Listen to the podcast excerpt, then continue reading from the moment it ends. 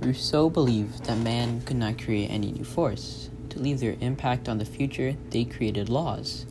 He believed that the laws were a combination of the already pre existing forces. He thought that every man was born free, but society rendered that useless. Society had set standards that man had to fit, but by fitting those standards, they lost a bit of their freedom. He believed that should man break those rules, he was cast out from the whole of society. The second philosopher we wanted to talk about is the one who left one of the biggest impressions on the other philosophers. Hobbes believed man had a life that was short, poor, brutish, and nasty. He thought that in a state of nature, people would do whatever it would take to survive, and that competitiveness started wars. The only way for people to escape that situation was to create a government that imposed laws and ended the cycle of violence.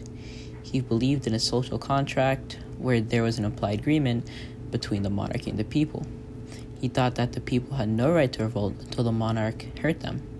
He thought the power in the government should be a monarchy. The only thing he feared was the church. He thought that the church was the only thing that had enough power to rival the government. He was scared of the divide causing another war.